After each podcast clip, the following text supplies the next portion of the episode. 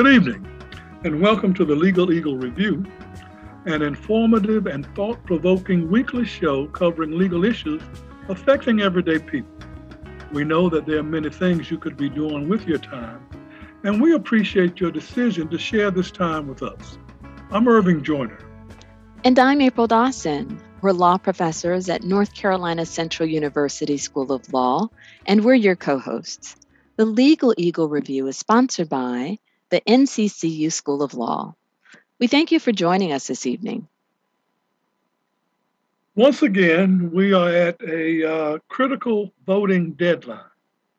But aren't we always into one form or another of voting issues? This time it is municipal elections, which are underway, and Tuesday is the magical day when final votes will be cast and tabulated. If you did not vote during early voting, you now have one last opportunity to engage in this critical civic duty, and you should take advantage of this opportunity. This year, we are also concerned about the process of elected bodies, the General Assembly, city and town councils, county commissioners, boards of elections, or, or education rather, are redrawing political boundaries. United States law requires that every 10 years that the United States has to conduct an accurate count of its population in order that political boundaries are reshaped in a manner to maintain the required one person, one vote within our political system. Once drawn, these electoral boundaries will be in place for the next 10 years and will determine, in large part, which political party and candidates will be able to mount successful political campaigns. As such, the redistricting process is extremely important. The law provides that the political party which is in control of the applicable political unit has the ability and the authority to draw these political lines in a manner that best suits their political desires. As such, this political process is open to manipulation, which allows that political party to choose its voters rather than the voters choosing its candidates. This process is called gerrymandering and is regularly engaged in by the political party which is in the majority at the time. Tonight, we will discuss why the right to vote is critical and how it is impacted by the redistricting process. Joining us for this uh, discussion are Attorney Kyle Brazile. He is the uh, Director of Civic Engagement for North Carolina Counts and Marques Thompson, who is with Democracy uh, North Carolina. Thank you, gentlemen, for uh, joining us uh, this evening for this conversation. Now, let me let me just start us out uh, at, at the outset with uh, uh, with Kyle and and Marques. Can you describe to our audience, and I know that many people are aware of the work that you do, but for the sake of getting us moving forward, can you kind of talk about uh, how uh, the work that you do at NC Counts, uh, Cal, uh, is uh, important in securing and protecting the right to vote? And then I'm going to raise that same question with Marques with respect to uh, Democracy North Carolina. Absolutely, Professor Joyner. And I, I think when we look at this, uh, the right to vote and our obligations and what we can do under our Constitution, it really is a three pronged analysis, right? Um, we can't get to the point of redistricting without first doing the census. And we can't have the census without folks voting and, and stepping up. And they're all interrelated and connected.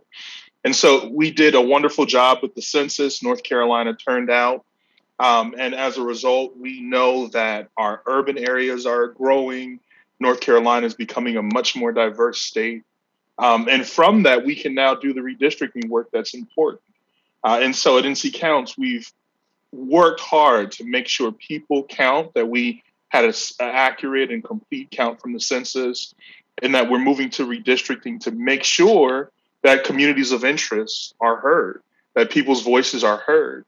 Um, the portion of this process that becomes really important, especially related to our right to vote, this is about the people being able to pick who their legislators are and not the other way around. And so we've seen some processes across the country and in North Carolina where the legislature they draw maps and they end up deciding, well, I can keep power and authority um, if we draw it this way. We had a woman who spoke up at a hearing a few days ago, and she said it didn't make sense the way her district was drawn because it looked like they had drawn the district just so that they could have a way to include the legislator in her district so that she could maintain power. Um, but there, there's no connection, there's no community connection. There's actually no roads between where they drew that district line in between where the person lives, the legislator lives, and the rest of the district. So, as we secure our right to vote and as we continue to speak up at the polls, redistricting plays a crucial part of this so that we can fairly speak up as a community, um, that our communities, that those issues that are in our communities, embedded in our communities that are special to us, uh, you know, that our legislators are elected to fight for those issues and that we get to pick our legislators and not the other way around. Okay. Marques. Yeah, I appreciate uh, being here. So, Democracy North Carolina uh, is, a, is a nonprofit organization that, that fights for, for voting rights, especially for those that have been historically marginalized when it comes to voting. So, that is, you know, people of color, women, young people. Uh, we, we really try to make sure that the rules that are in place when it comes to, to voting um, are such that they don't they don't discount it, they don't hurt those, those people's vote. And so uh, the redistricting process is right in line with that. So a lot of times, you know, we'll be on a normal year, you know, we work with the Board of Elections to make sure that we have polling places in the in the right places and that that you know um, that, that people aren't moving precincts and that kind of thing that the the laws when it comes to voting like you know maybe mail-in balloting all of these things are we are fighting to make sure that those rules and that the infrastructure of the electoral process uh, don't hurt black and brown people and those, those groups that are normally hurt. So, uh, and then we actually do election protection to make sure that, you know, when you go to the polls, that people actually follow those rules once we fought hard to make sure that they're the case. We try to put uh, policies in place such as a same day registration to make it easier to vote. So all of this work we do to try to make the vote accessible to to the to the public, and especially again those, those same groups. So then the redistricting process is right along because you do all of that try to make sure that people can vote and do vote and know what the, the states are. And if the lines are drawn in such a way that it can truly diminish that that power. And and so we have to make sure that you know the lines that are drawn truly represent the communities that are that are in the state and that the the representation that people are voting for is actually in place. And so is uh, we're very, you know, we don't do a lot of, you know, map drawing and that kind of thing, but we do talk to the public to make sure that the public is aware of what's going on in this process and that their voice is able to be heard in the process, that their communities are stood up, that people know where their communities are. And when we see maps that uh, don't reflect the way the communities um, are, are, actually live and, and exist and their, their interests, then it's up to us to make sure the people's voice about that is heard as well. So uh, redistricting uh, is, is very much a part of what we do. And a lot of times when you see, um, you know, lawsuits and that kind of thing, that, that, you know, the work that you guys, you know, really focus on, you will hear and see comments from just average everyday people, people that have interface with the uh, process through an organization like Democracy North Carolina. And so that's that's how we uh, interface with this work.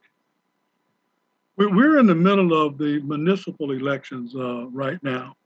And uh, while some uh, municipalities were able to shift uh, their elections until next year due to the uh, lateness of the uh, census, the release of the census results, can you talk about the importance of people participating in the determination of who is representing them at the local level uh, in light of uh, the responsibility of those local levels to also engage in the redistricting process. So, Kyle, you want to start us? Absolutely. And, you know, North Carolina as a state, as you all, we're all well aware, it's a very diverse state. It's, you know, we have our mountains, we have our, um, we have our beaches and everything in between. And so a portion of this work absolutely has to be about a discussion on what is going on at the local level. Now, not every um, not every county has electoral districts for county commissioners, and not every county has a redistricting thing that goes on uh, within the county. But there are a lot of municipalities throughout North Carolina that do have it, and a lot of locales that do have it. Um, it's about making sure they participate because these elected officials are going to be in the position to redraw those maps for them.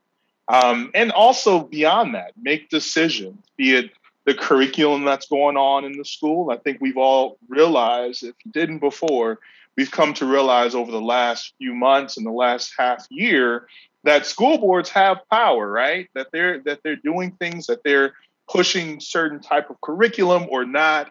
And so as we talk about who those elected officials are, it's it's crucial. You pay attention to, you know, those county commission races, that you pay attention to some of those county board and and the um, however your city or your area, how those districts are drawn. And so, just as an example, right, you have Cumberland County, and we do have Fayetteville. That's a municipality that has true electoral districts. Um, there's an initiative, and I believe it is on the ballot to try to reformulate that, to have to move from um, the current process to at large districts. Because of that nuance and because each area in North Carolina is so vastly different, it's important to really hone in on those points, talk to your elected officials, communicate with your neighbors and your community to figure out what is the best uh, process for you all, what is the best type of um, elected uh, official at large or or not for that area. Um, and so it's important because you have to, we, we don't get to some of these issues without paying attention to who's running and what their voices are and what they want to do on those local levels. It all filters up to the statewide. Well, let me just, you know, just like since you raised the, the point, what is the difference between at-large elections and district uh, elections, particularly when we're talking about at the uh, local uh, local level. Absolutely. So in North Carolina, what we'll typically see are two different, and I'm sure Professor Joyner, there's many more versions of this, but this is what we'll typically see. Um, you have at-large members who are elected to serve that same constituency um, which is the population of the city as whole. So at large elections, um, you'll have council members who are elected for the entire city. And so they're at large for the entire city. You have districts. And so when you have a district process, you're able to hone in on specific areas and the people in that area elect their district, right? They, they elect those council members who will serve them within their district. And so when you're talking about some of our communities in North Carolina, some of our communities in North Carolina who may have an impact, um, may be impacted by some of the systemic barriers that we know as a state we have had in the past, right? You look at a city like the wonderful city of my home, Durham, we know that 147, the interstate there, was put straight down the middle of an African American thoroughfare, right? And so, as we talk about these systemic barriers that have come into play for decades and decades, um, it's important, I think, to make sure that people's voices are heard and that we have solutions for communities that are facing systemic barriers. Oftentimes, um, when you have districts, those council members who then rise up and become the elected leaders, they may be more versed uh, on the issues within those individual districts as opposed to having at large. You also have a concentrated effort where, you know, you are focused in on this is your district. We can have Um, if, if it's a district that's majority Asian American, majority Hispanic, majority African American, you can rise up and have a leader coming out of that district that truly reflects the values, the opinions of that community. Mm-hmm. Uh, Marques, you want to add anything to, to that?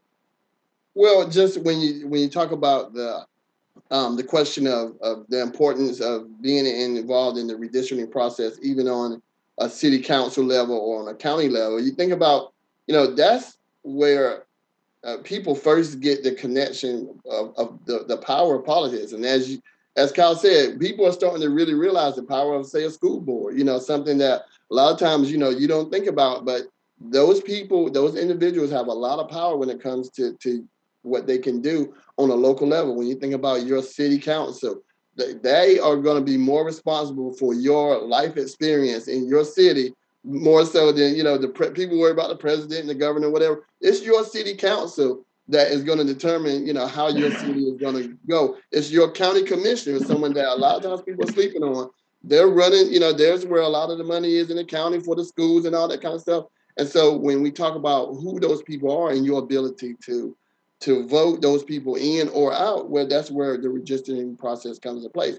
And really, all you have to do is look at the politicians. As you said, there there are I know because I'm getting the phone calls and, and I'm going to the hearings. In fact, when I leave here, I'm, I'm heading to you know a hearing um, on local things.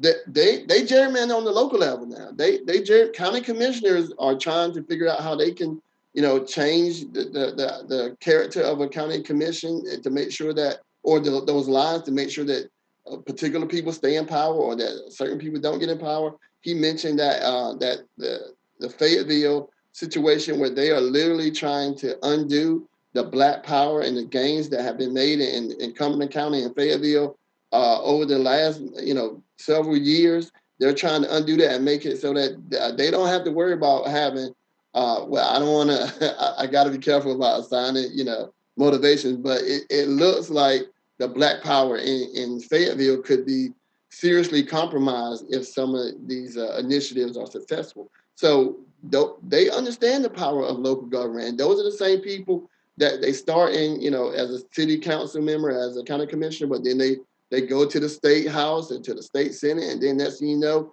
you know they're they're on the national level and and that's how it happens. And so if you have a good experience with your local uh, authorities and your local election process that is a that goes a long way of ending the cynicism that we see people having with their government. When they can get involved on a local level and have good experiences then they know that their government works and that's that's the best way for them to uh, make their government work for them. So this gerrymandering is really a problem uh, even on the local level all right, this is the uh, Legal Eagle Review, and we're talking about the uh, right to vote and the redistricting uh, process. Our guest uh, this evening, uh, Kyle Brazile, who is the Director of Civic Engagement for North Carolina Counts, and Marques Thompson, who is with Democracy North Carolina.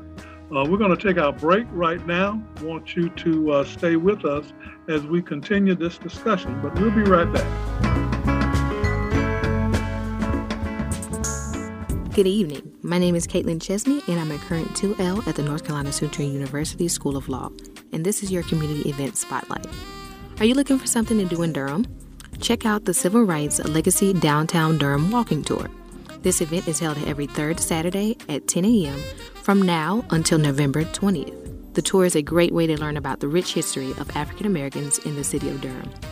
You can find more details about this event and register at discoverdurham.com slash events. My name is Caitlin Chesney, and this is your Community Event Spotlight. Thank you.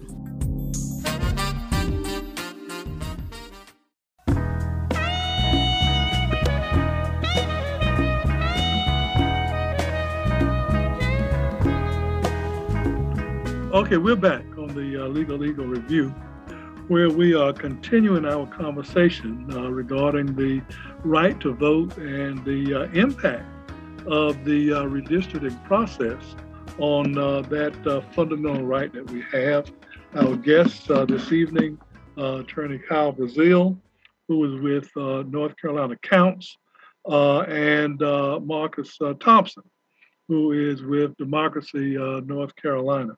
And they were uh, giving us some introductory uh, comments about the uh, right to vote, the importance of that, and how that the exercise of that right will determine who ends up making the decision as to how to redistrict our communities.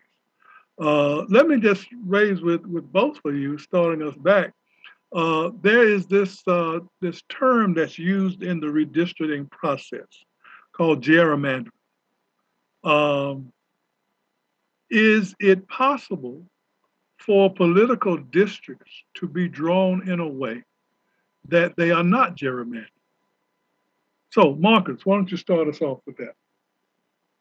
Uh, I love the question. It's, there's absolutely a way to to draw maps without gerrymandering. It's it's it would be hard to believe it by the way people have carried on over the years, but it, is it is possible to have what we call fair maps, and, uh, and a process like that would basically um, not try to take into account the win or loss. The the the map drawing would not be taken into uh, consideration what party is going to win that that seat, what party is going to what what party is going to be favored by the maps. It would really be uh, an attempt to draw a map that would just worry about what communities actually work together and have similar interests and need to be grouped together. What what communities uh, are districts are um, you know clustered and, and need a representative to represent that particular group of people. And it's definitely a way to do it. In fact, you know, there have been um,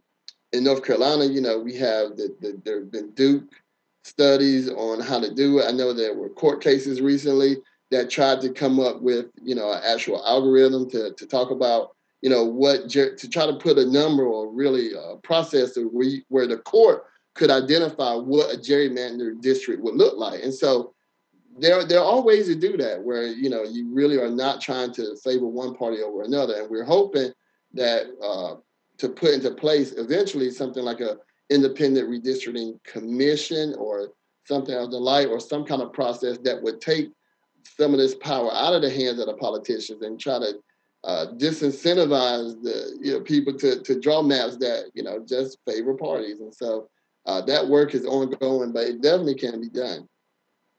And as you're talking about gerrymandering, so there are different types of gerrymandering. So there's, of course, political gerrymandering. There we've seen racial gerrymandering. Can you both, and Kyle, we'll start with you, talk about the difference between the two and what we can oftentimes see as a relationship between the two? Absolutely. Um, and I think Marques spot on in terms of the political analysis um, and what political gerrymandering is. And so, whenever you have a gerrymander, of course, you're talking about it's favoring one group or it's favoring one party, right?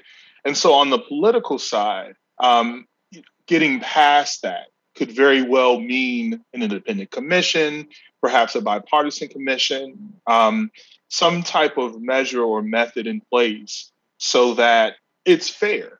And so we look at North Carolina as the example to provide an analysis. We look at North Carolina, um, and we know that there is a about a even split between Democrats, Republicans, and independents thrown in there. And some people say it's 50 50, but you've got a lot of independents in there. And so our state is, in fact, purple. When we look at our congressional districts, and we're pushing now for 14, with the census, we are adding an additional congressional seat. Um, there's no reason for us to have right 10 and 4 10 republican or even for that matter 10 democrat. I mean the state is purple so it should look purple and there should be competitive districts. And so the political side of that the political gerrymandering really is doing it in a way that favors one party. Um, sometimes it's illegal sometimes it's not. And and i don't know all the case law to determine when it's legal and when it's not. But i think in terms of what's fair for the people we need a process that's fair for the people. On the race side um, i don't think we can talk about racial gerrymandering without talking about history and race equity in this country, right? And so the examples of race racial gerrymandering for the United States, the examples usually come from North Carolina. And they come from the A&T example when they split A&T's campus down the middle. And so you had people who were best friends, went to school together, they show up on election, realize one of, and so they split the campus down the middle. And what that resulted in was that political power of those students was no longer concentrated; it was diluted. Um, and, and and that's you know the purpose to dilute the power. Sometimes it's a concentration, but it still ends up not working out, right? And so we had the 12th district in North Carolina that went from Mecklenburg all the way up to near Durham, right? And so the, the idea was that we would have, one black elected official guarantee in the 12th district, but the issues in Forsyth are not the same in Guilford, right? These are distinct, different communities, even though they're African American, and even though that they were um, electing African American candidates at a rate of about 84%, had those districts been fairly drawn, there could have been two or three African American candidates winning those elections as opposed to just one from this, you know, morph district. And so I, I think absolutely when we talk about racial gerrymandering, we have to use a racial equity lens. We have to look at that data. I want to just say that the criteria that North Carolina, uh, the legislature adopted, is that we will not use race data at all for the drawing of these maps during this cycle. And I think that's a further conversation, and there's some issues there um, with that criteria. And and I, if I could just add one thing real quick, I really appreciate um, what you said, Kyle. And you know what you find a lot of times when it comes to the two different types of gerrymandering is that political parties will say when they being accused of uh, having racial gerrymanders, they'll say no, we didn't mean to, to gerrymander you because of your race. We were doing it because you're a Democrat. We are doing it. It's a it's a partisan gerrymander because you know the the the the Voting Rights Act specifically, you know, has protections for gerrymandering or hurting the, the black vote. So they're saying we're not doing this to you because you're black. We're doing this to you because you because you're a Democrat. And so they try to use that as as a as a rationale for uh, for their actions. But so we see there is a relationship between uh, you know, political gerrymandering and, and racial gerrymandering. And, and, you know, we've been successful in, you know, in the courts as, as you know, fighting racial gerrymandering again because you have the Voting Rights Act. But the Supreme Court, unfortunately, when it comes to political gerrymanders, is just basically giving us the, you know, giving people the green light to do whatever they want to do under under that. And so, um, but fortunately, I, I think that, and you guys would know better than me, the, the North Carolina Constitution isn't uh, isn't allowing. So we, we do have help there in North Carolina, but it's it is funny the relationship between those two. Hmm. Marques, something that Kyle touched upon are these coalition districts, and when you pack groups into one district, and and as he mentioned, you know, uh, with the 12th district, uh, the candidate of choice wins by 80 some odd percent. What it does is it prevents having those districts that are competitive and having representatives that have to speak to the needs of their districts. Can you talk about the importance of having districts that that are not 85% you know one or the other and and where you can have candidates really focus on building coalitions yeah, absolutely. And what we're talking about when we, when we talk about that is power. Uh, you know, how much power does a group of people have uh, to, to control, to uh, influence the, the government? And so when you have uh, what we call a packed district, where you have you know 85% you know victory, that's a that's a lot of.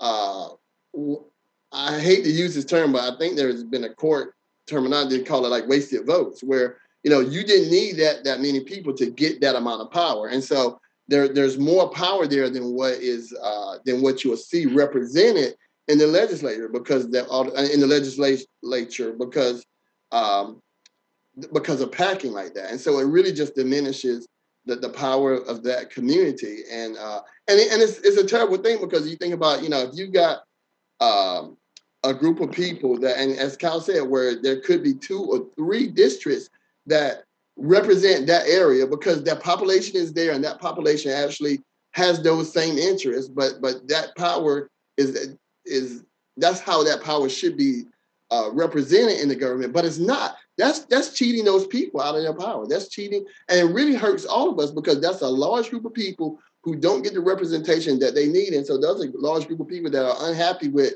their government and with you know the way the government deals with them and their lives, and so we all lose. And that's the thing that I really want people to understand. You know, you think it's hurting black people or a certain type of a person is hurt, but we're all hurt when the government is a representative of the people.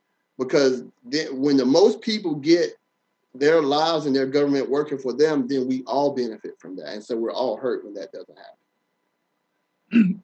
both, both of you mentioned earlier uh, the effort in uh, Cumberland County to change the way that the uh, county commissioners are uh, elected. Uh, they are moving uh, they're seeking to move it from a, a district system to an at large system. What is the practical effect of having an at large uh, election system for uh, county commissioners as uh, as opposed to having uh, district wide and what would those numbers look like or how would they change and impact people within that community so the the county and the city for Fayetteville versus Cumberland, they look quite different. And so what we what we're seeing in Fayetteville right now, um, and and what some of our friends and partners and organizations that are on the ground, they have a city that is um, predominantly African American. They have an African American elected elected officials, um, I believe the sheriff, to many of the folks who are on council.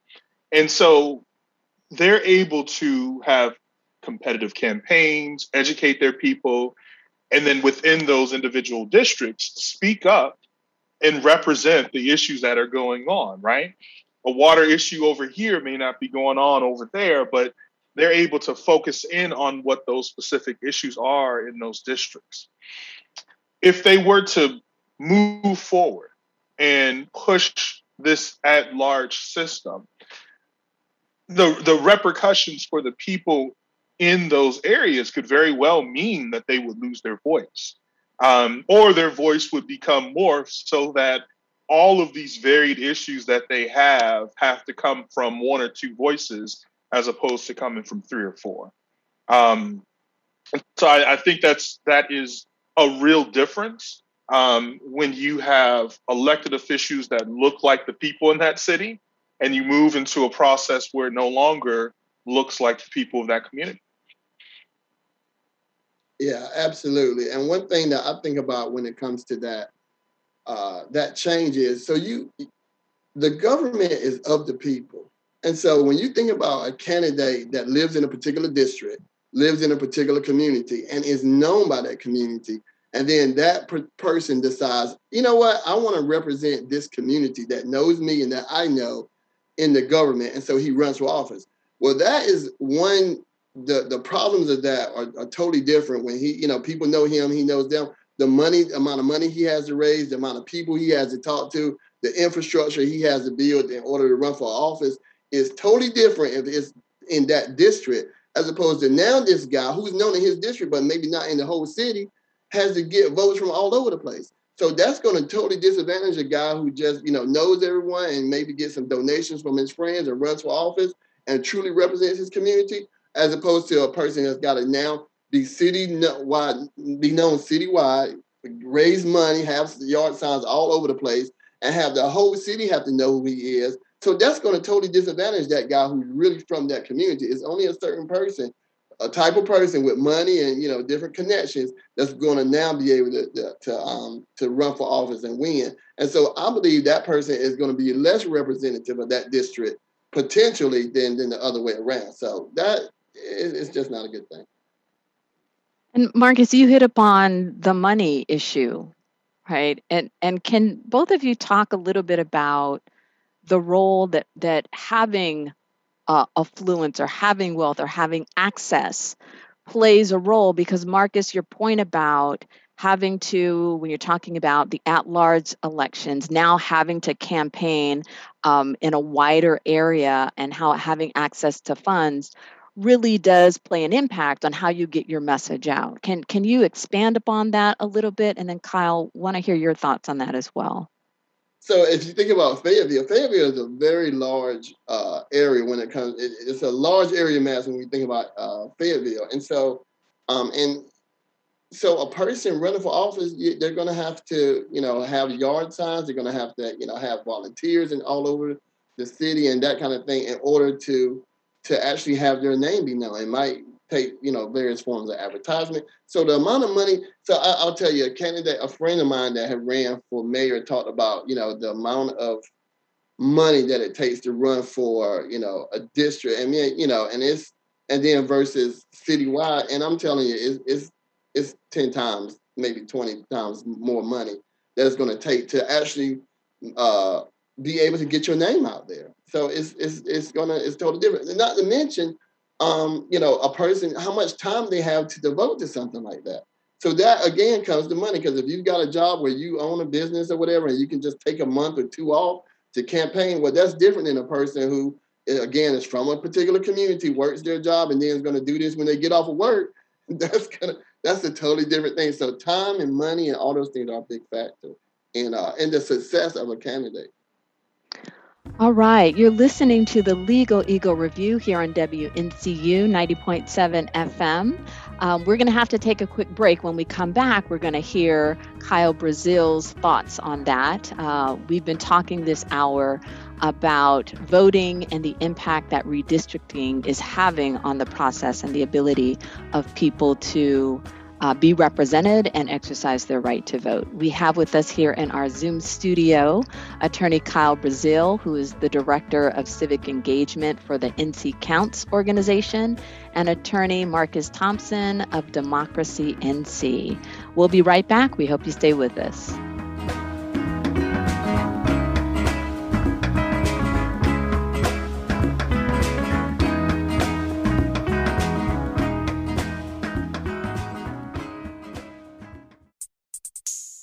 Good evening. My name is Caitlin Chesney, and I am a current second year law student at the North Carolina Central University School of Law, and this is your community event spotlight. On Tuesday, November 9th at 7 p.m., Genna Rae McNeil, Professor Emerita of History at the University of North Carolina in Chapel Hill, and a scholar of African American and U.S. constitutional history, will deliver the 2021 Dr. Sonja Haynes Stone Lecture. Professor McNeil is widely known for her American Bar Association prize winning groundwork, Charles Hamilton Houston, and the struggle for civil rights, recognized as a definitive biography of Houston, Thurgood Marshall's forerunner, law school dean, and mentor. You may register at https colon forward slash forward slash all events dot in and by searching annual Dr. Sonja Haynes Stone Memorial Lecture. My name is Caitlin Chesney, and this is your community event spotlight.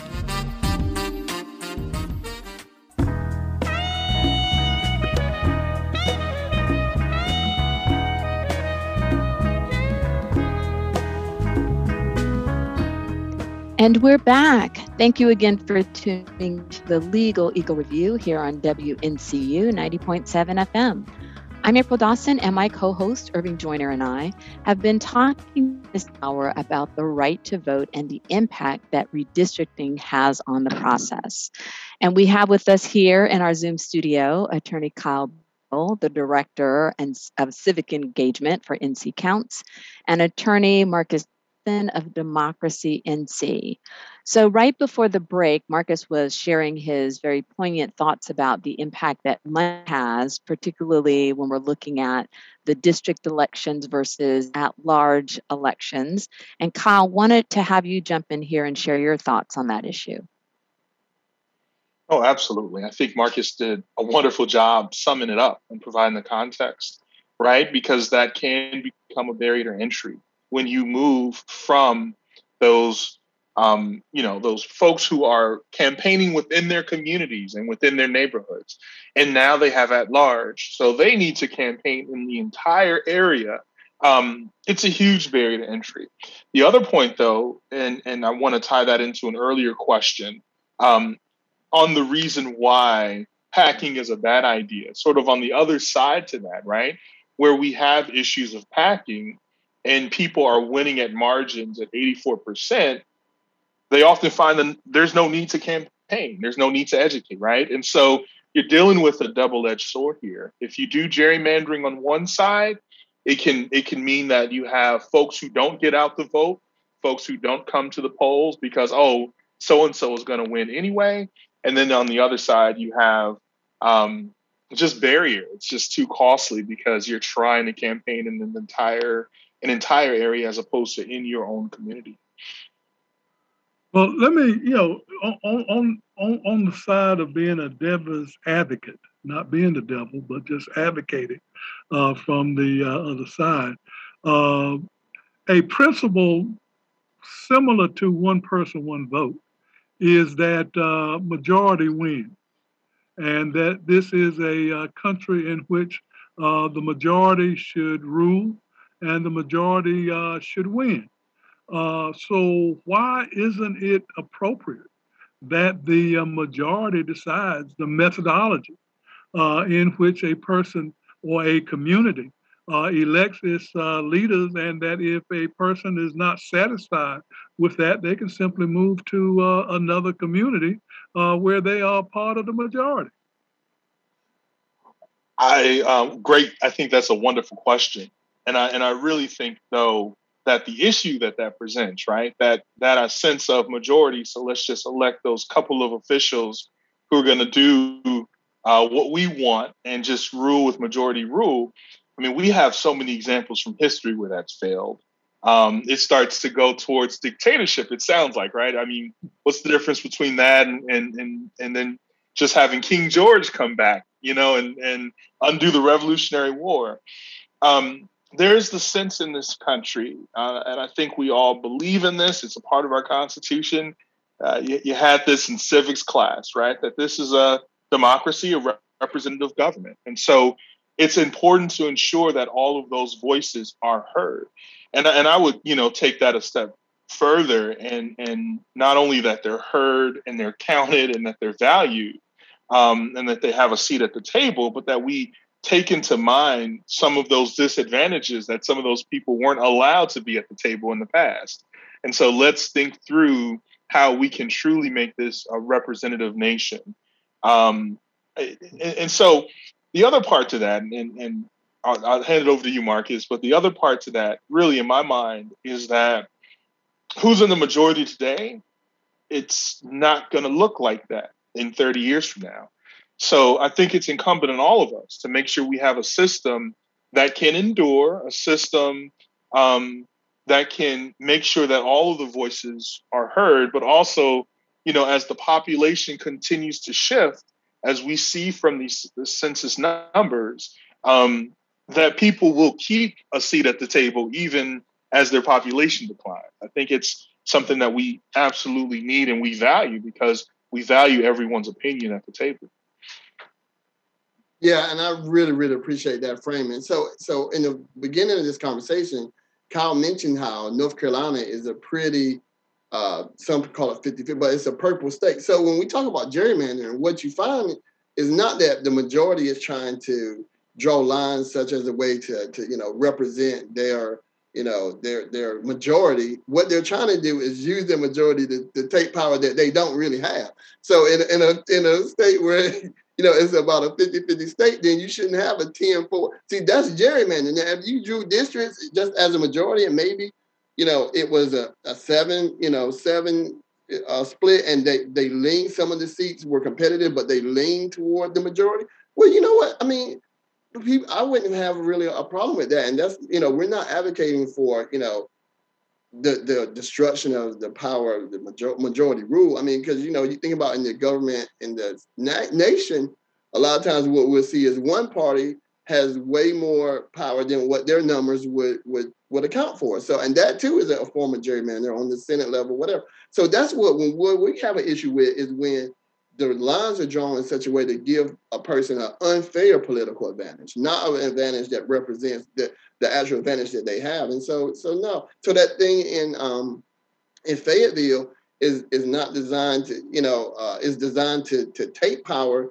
away from people that have it and and distribute it in such a way that that people that aren't at have that don't have the numbers will have more power than their numbers account for. So that's the problem with gerrymandering. I think any system we come up with is always gonna, you know, have the the majority is gonna have power over that system, but they can't have unfair power. And that's what we push back against.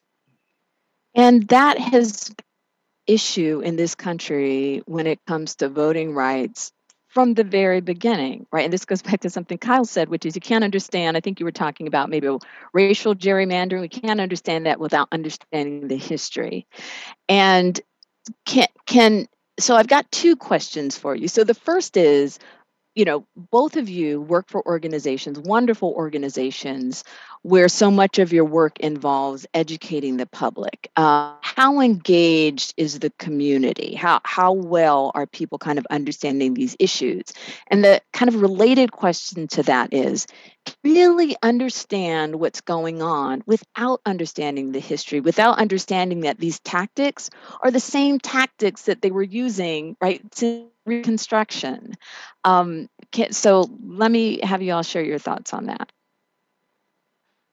So, great question. And I think for your first point, the community is very engaged.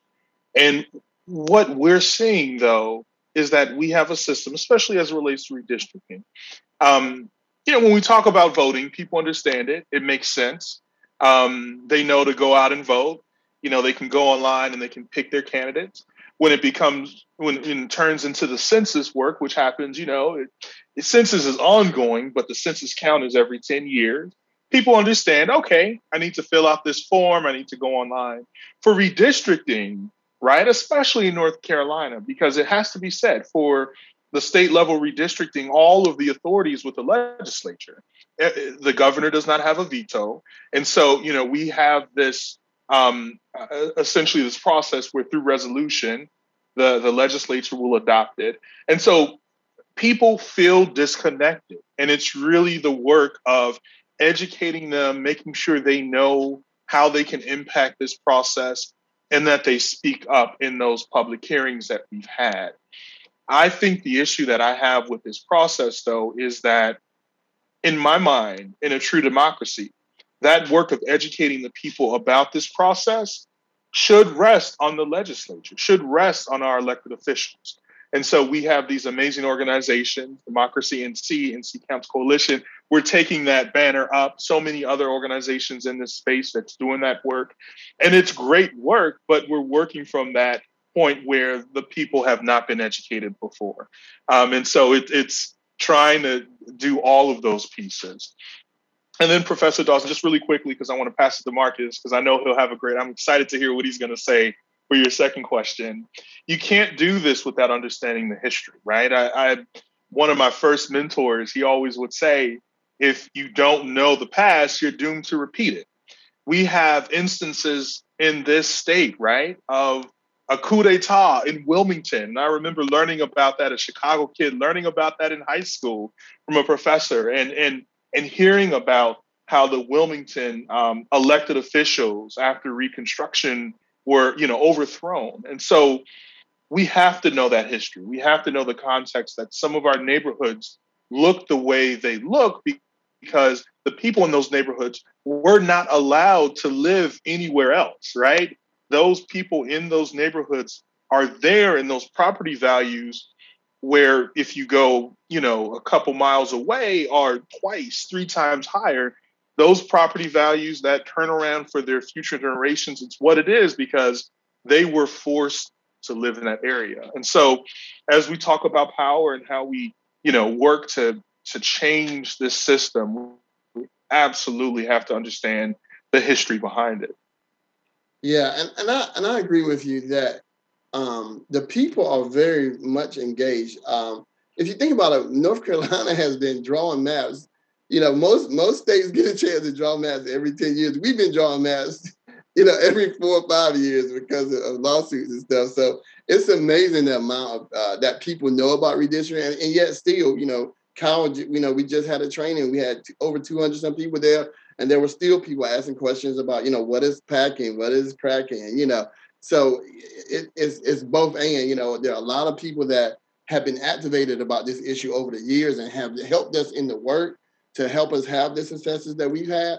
But yeah, and, and still, as you as you know, as noted, there are there are still people that are learning about it and it has to be glowing. And I love what you said, Kyle, about it should be the General Assembly that that should take the lead of educating people on it because it's their process that's so convoluted that um, you know, and, and it's because they don't really care about community, or at least so far, this this iteration of it has not shown concern for the uh, community and, and trying to to hear what what the people have to say about it. But when you talk about like the history of it, and I, I love that that question and the points that you made, Kyle, because um, one thing that we try to tell people and teach people is that you are part of the same fight that was in the civil rights movement you're part of that same lineage. This is the same, the same people, you know, or the same uh, ideology that persisted then is was the same one we're fighting against now.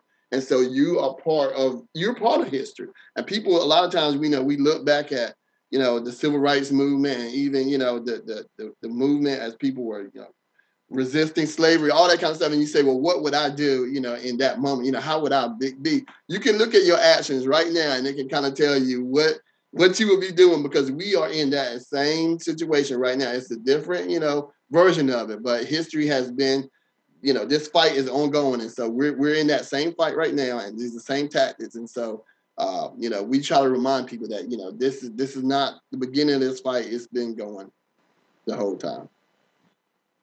Yeah, this is a um, scary time, uh, I think, in a very real sense, that uh, there are people who are focused on uh, maintaining and manipulating power and uh, preventing a uh, true representative democracy from existing here in the state. And I think that that is certainly a key thing that we should all keep in mind is that we're talking about a representative government, not a uh, one-sided uh, government that speak merely to the interests of uh, certain people to the exclusion of, uh, of others. And that's why, one, the right to vote is something that we should uh, uh,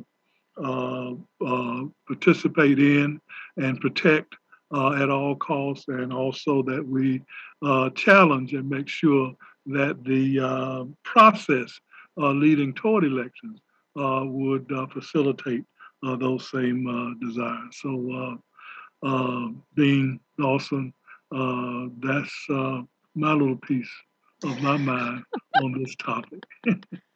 Yeah, and and in the few minutes we have left, I want to just pick up on something that Kyle said about you know the Wilmington coup d'état. He, I'm so hear that you learned about it, you know, even in Chicago, because as we all know, there is this movement to strip the history of this country as relates to race from our educational systems. And we have to think about why and what the long term implications of that, right, what those implications are. Because when we look at in the context of voting rights and, and in the context of so many other policy issues, it's the same playbook and, and if you're not aware of that, you may miss it. It may seem innocuous that you're going from, you know, um, district type elections to out at large. It might seem perfectly reasonable, but if you know your history and you understand that tactic has been employed, you understand what the goal is. So, you know, making sure that we have history.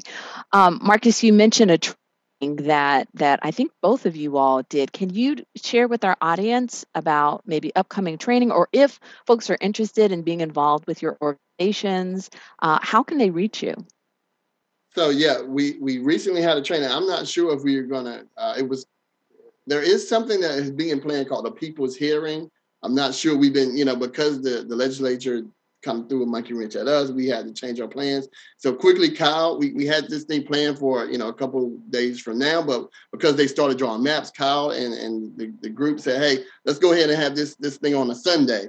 And we got as many people as we could in, into that training Sunday to get them ready for the hearings that happened yesterday, uh, the Monday and yesterday. So uh, great job on that. And it, again, it was it was very uh, it was an awesome training. So uh, I don't know if there is. I'm, we've been talking about that one, maybe another one uh, after the fact because it, we're not getting a lot of uh, hearings. Maybe one more where people that haven't had a chance to, to, make their comments heard can, can use that avenue. But you can always reach me at democracync.org and you can, you know, look, find my email address and all of that. And we will always be having, you know, updates about the redistricting process there. Just a quick add on to, to Marques. Um, it was a great training on Sunday. And we've been connecting all those pieces, right? There's a group of organizations that are that's doing this work together um, and, and making sure we're training and advocating for people and getting really training them to advocate for themselves. Um, some of those resources include mapping tools. Uh, there's Princeton Gerrymandering Project that's out there, and a lot of the maps that we've seen at the legislature, they have graded them based off of partisanship. There's a lot of F's on there. I remember my grades from Central. I'm pretty sure the F's are not good, if I recall. Um, but they've graded a lot of those maps. There's also a lot of resources and tools out there. Crafting your testimony. Um, look on our website, nccounts.org. Um, go to the other websites in the space. There's a lot of great information from Democracy NC, Common Cause North Carolina, the Southern Coalition for Social Justice, just to name a few.